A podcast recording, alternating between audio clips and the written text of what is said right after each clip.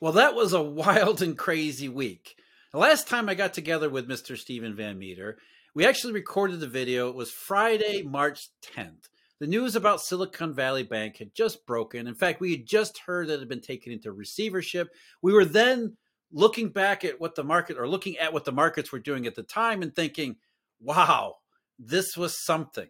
That was Friday, and that seems like a long, long time ago.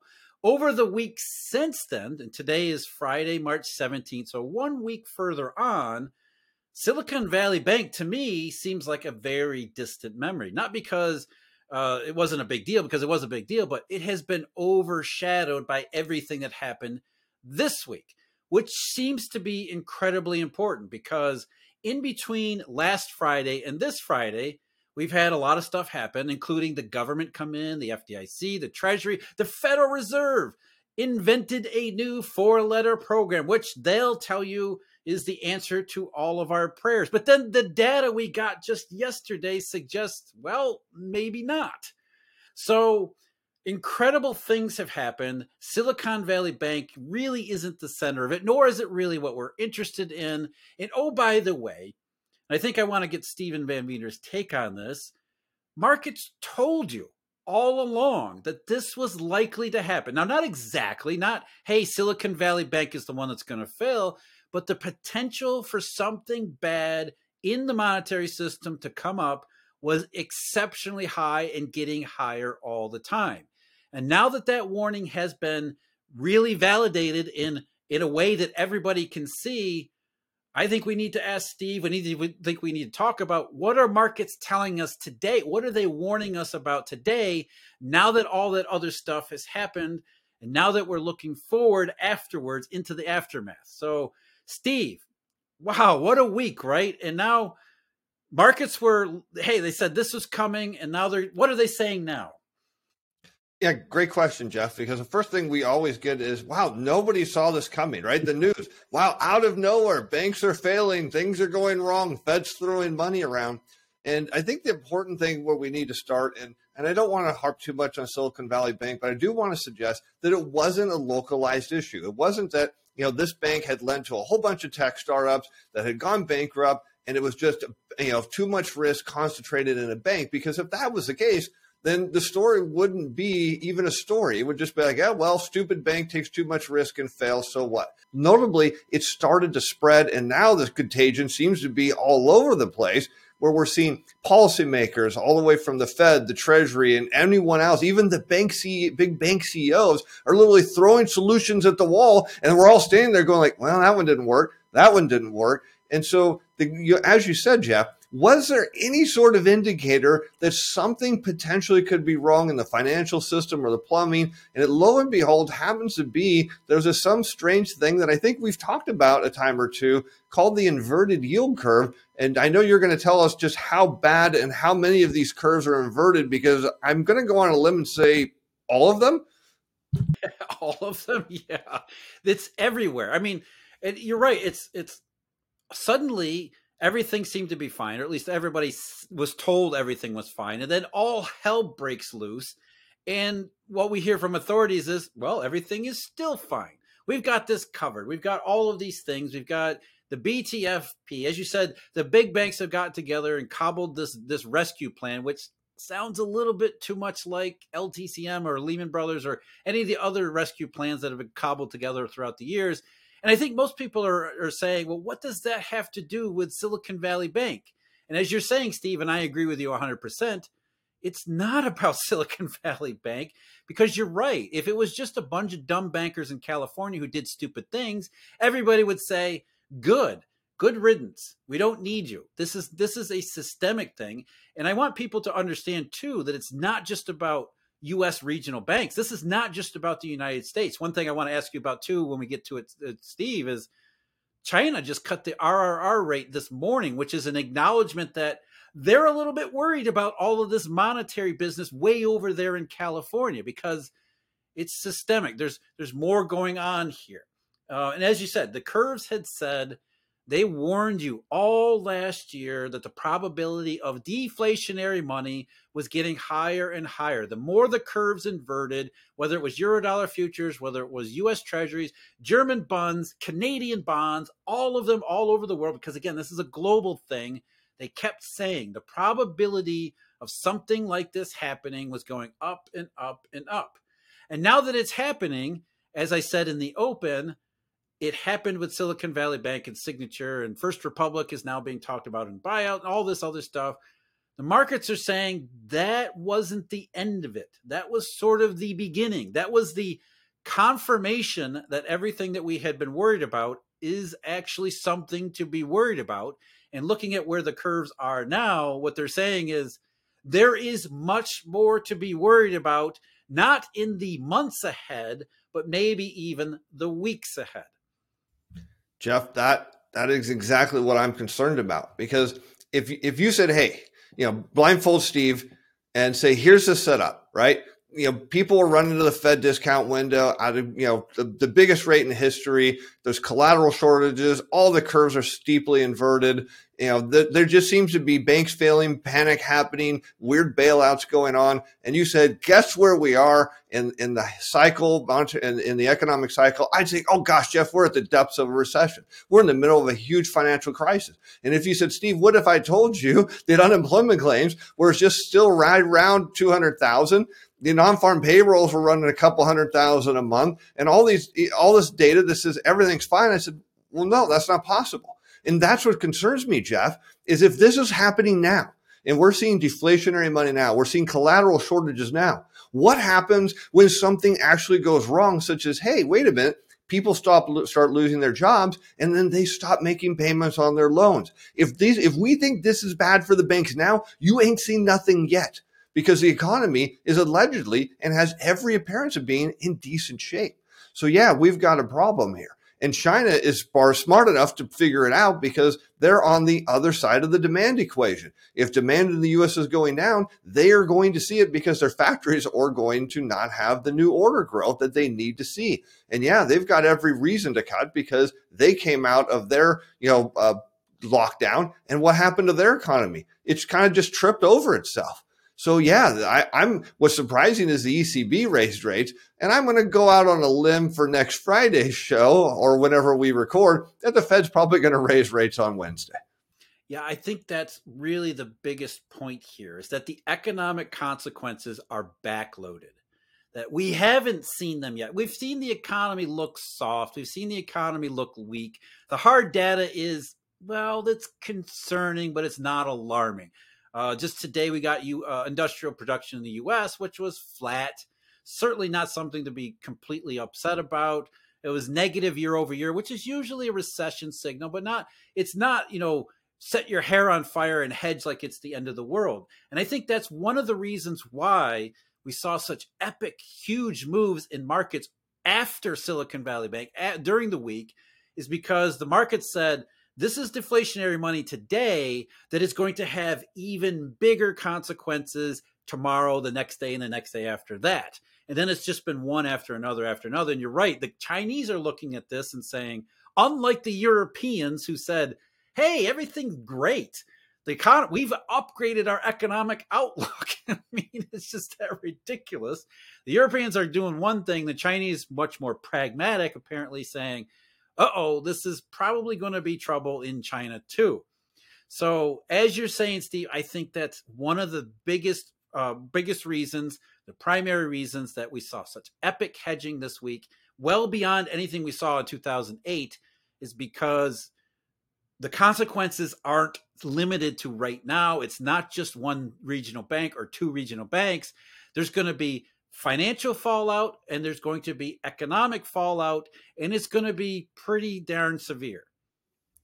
Right. And the funny thing is, Jeff, and you've seen this, we're seeing policymakers around the world. We'll just exclude China, because maybe and I'm not suggesting that their cutting rates fixes anything, but at least it seems to be an acknowledgement that, hey, we don't know what's going on in the rest of the world, but if we've been going up, let's try going down. Maybe that will help. I mean, and that's generally what central bankers do. If one thing doesn't work, you just do the opposite, and somehow magically things fix themselves.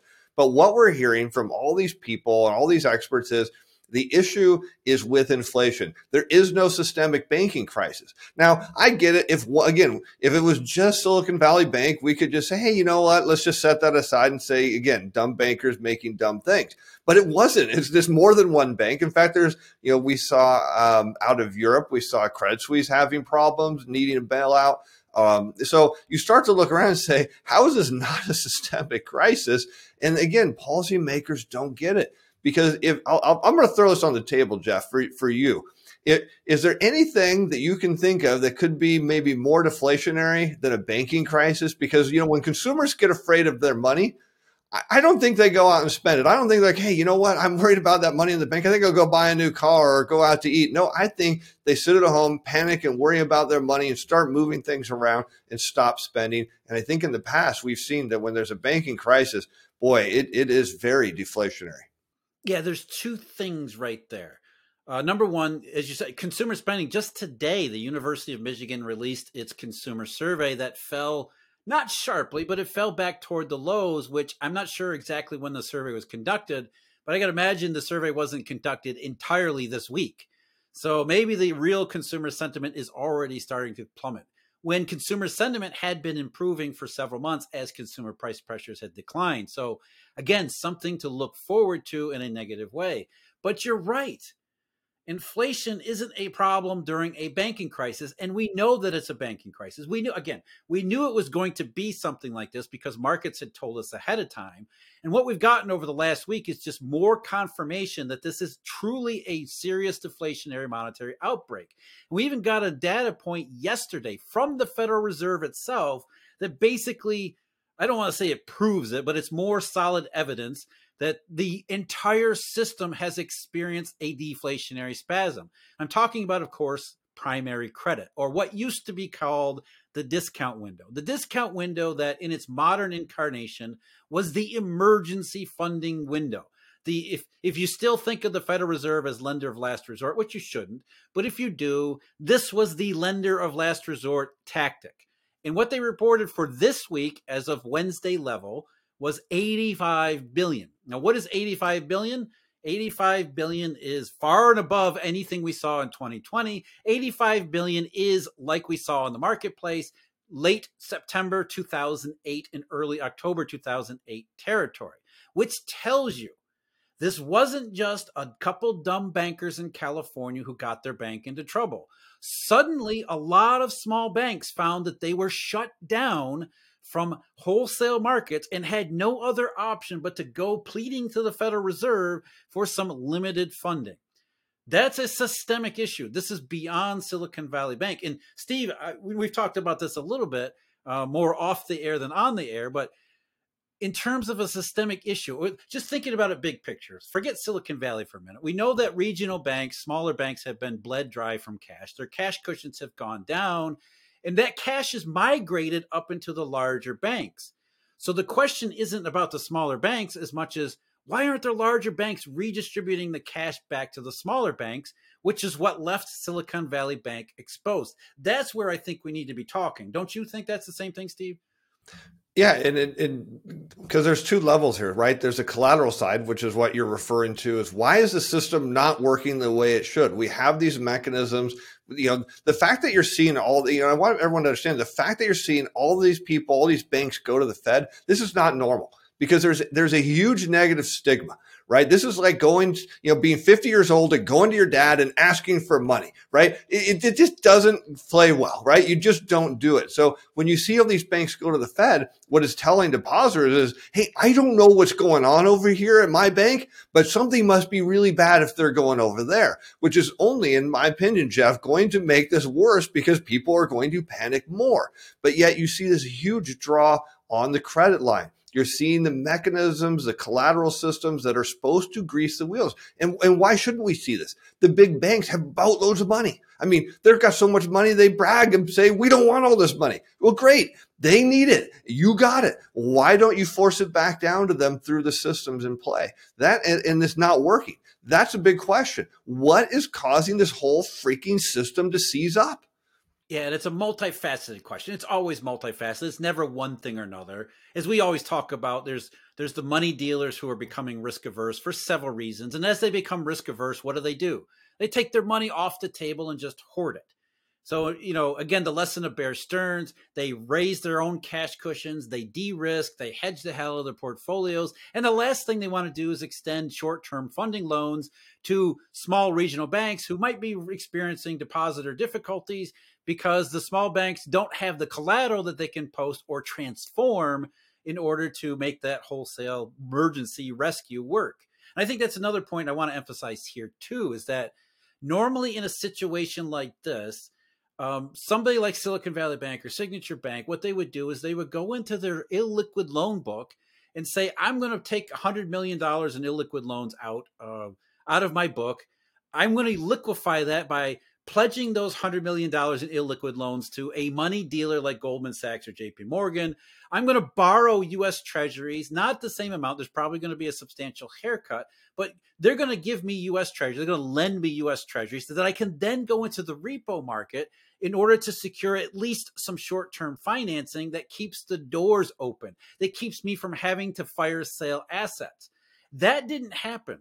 It obviously didn't happen in enough banks that they had to go running to the Federal Reserve this week. So again, and that ties in with what we saw in 4-week Treasury bills on Wednesday in particular, that 60-some basis point drop in the 4-week T-bill rate, which was, I don't even have words for that one. So it all wraps up into our systemic issues. They're the same systemic issues that we've been talking about. They're the same systemic issues that have inverted curves all along. And getting back to our original question here, it seems like the markets are even more worried today than they were worried last week about these systemic issues. Right, exactly. So let's put this in a way that maybe we can net this down to a way that people can understand. Let's say I have a house that's paid off. Well, and we'll say it's illiquid because they don't transact, and I need money, and I can't just sell it in 3 seconds, right? I can't go do that.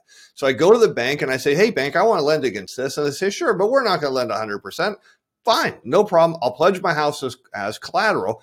Great, and they give me, in this case, we're going to say treasury securities, or we'll just say tokens of some kind. It doesn't really matter. Just something that isn't the actual money I need. But there happens to be a dealer out there, an exchange, think of it, you're at the airport, you're at currency exchange, right? So I take my tokens to the currency exchanger and I say, "Hey, look, I got a whole bunch of these tokens and I'd like to exchange them for cash." And they say, "Hey, no problem." So here's the problem, right, Jeff, is the banks aren't lending against my house and the money changers aren't changing money. The question is, what is it that the big banks know about my house that I don't know? And then secondly, what is it about those tokens I get from the big bank that the money changers don't want to change? You've got two problems here, and it's telling you something really serious is wrong. Unfortunately, we don't know what it is. We'd love to know what it is, and we won't find out till later. But the fact that you have those two instances going on, it'd be different if the bank said, "Look, we'll lend against your house, and it's not our fault you can't get our tokens changed out." Or, "Hey, we're not going to lend against your house, but if you have the tokens, we'll change your money out." We have two problems. Don't know why, but nobody wants to lend to anybody for any reason right now. Yeah, and the thing is, the problem isn't you. And that's really the point. It's the why aren't these two systemic processes taking place like they should happen?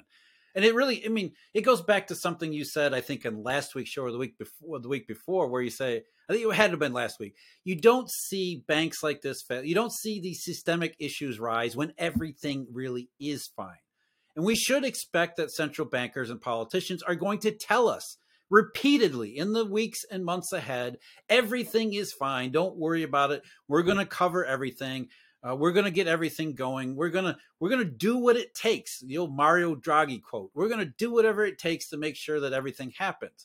And yet when you see 2008 levels of swings in the market, 2008 levels of use of the discount window, a beyond 2008 level of collateral run on a nondescript Wednesday. Well, it wasn't a nondescript Wednesday. It was March 15th, which is something we always talk about. But either way, when you see these types of things, it's, first of all, it's not fine. But second of all, and this is the most important point, back to Steve's point, it's going to have a continuing cumulative effect over the weeks and months ahead that we have not seen the ultimate consequences of this yet. And that, more than anything, just in very basic, broad terms, explains what we're seeing in the marketplace. Steve, one last thought here. You know, Jeff, I think you almost took the words out of my mouth, because that's, I think that's the issue here. Is we come up to the Fed meeting, right? What we're going to hear from Powell, we fixed everything. We've got this new thing. And the question that you and I would ask is, well, why didn't you anticipate this? Why didn't you have this program? And why is everyone standing at your discount window instead of over here? And how is it you have no clue what's going on? Well, the answer is they don't. But we know on Wednesday, Powell's going to say, hey, everything's okay. We got this solved. And inevitably, they're not going to have anything solved. Yeah, the market's just not buying. One last thought for me. Right now, Eurodollar futures, the curve is entirely inverted from the front down into the blues, which means the market is expecting another rate hike. They are expecting another rate hike, but that will be not just the final hike. It is very likely to be the next meeting after that. We start seeing rate cuts. And once the rate cuts happen, what's being priced into the marketplace right now, as I speak on March 17th, is a rapid series of rate cuts in relatively short order. That doesn't sound fine at all to me either, Steve. Nope, sure doesn't, but we'll be here to cover it. Okay, yeah, we'll look forward to seeing you again next week. Take care.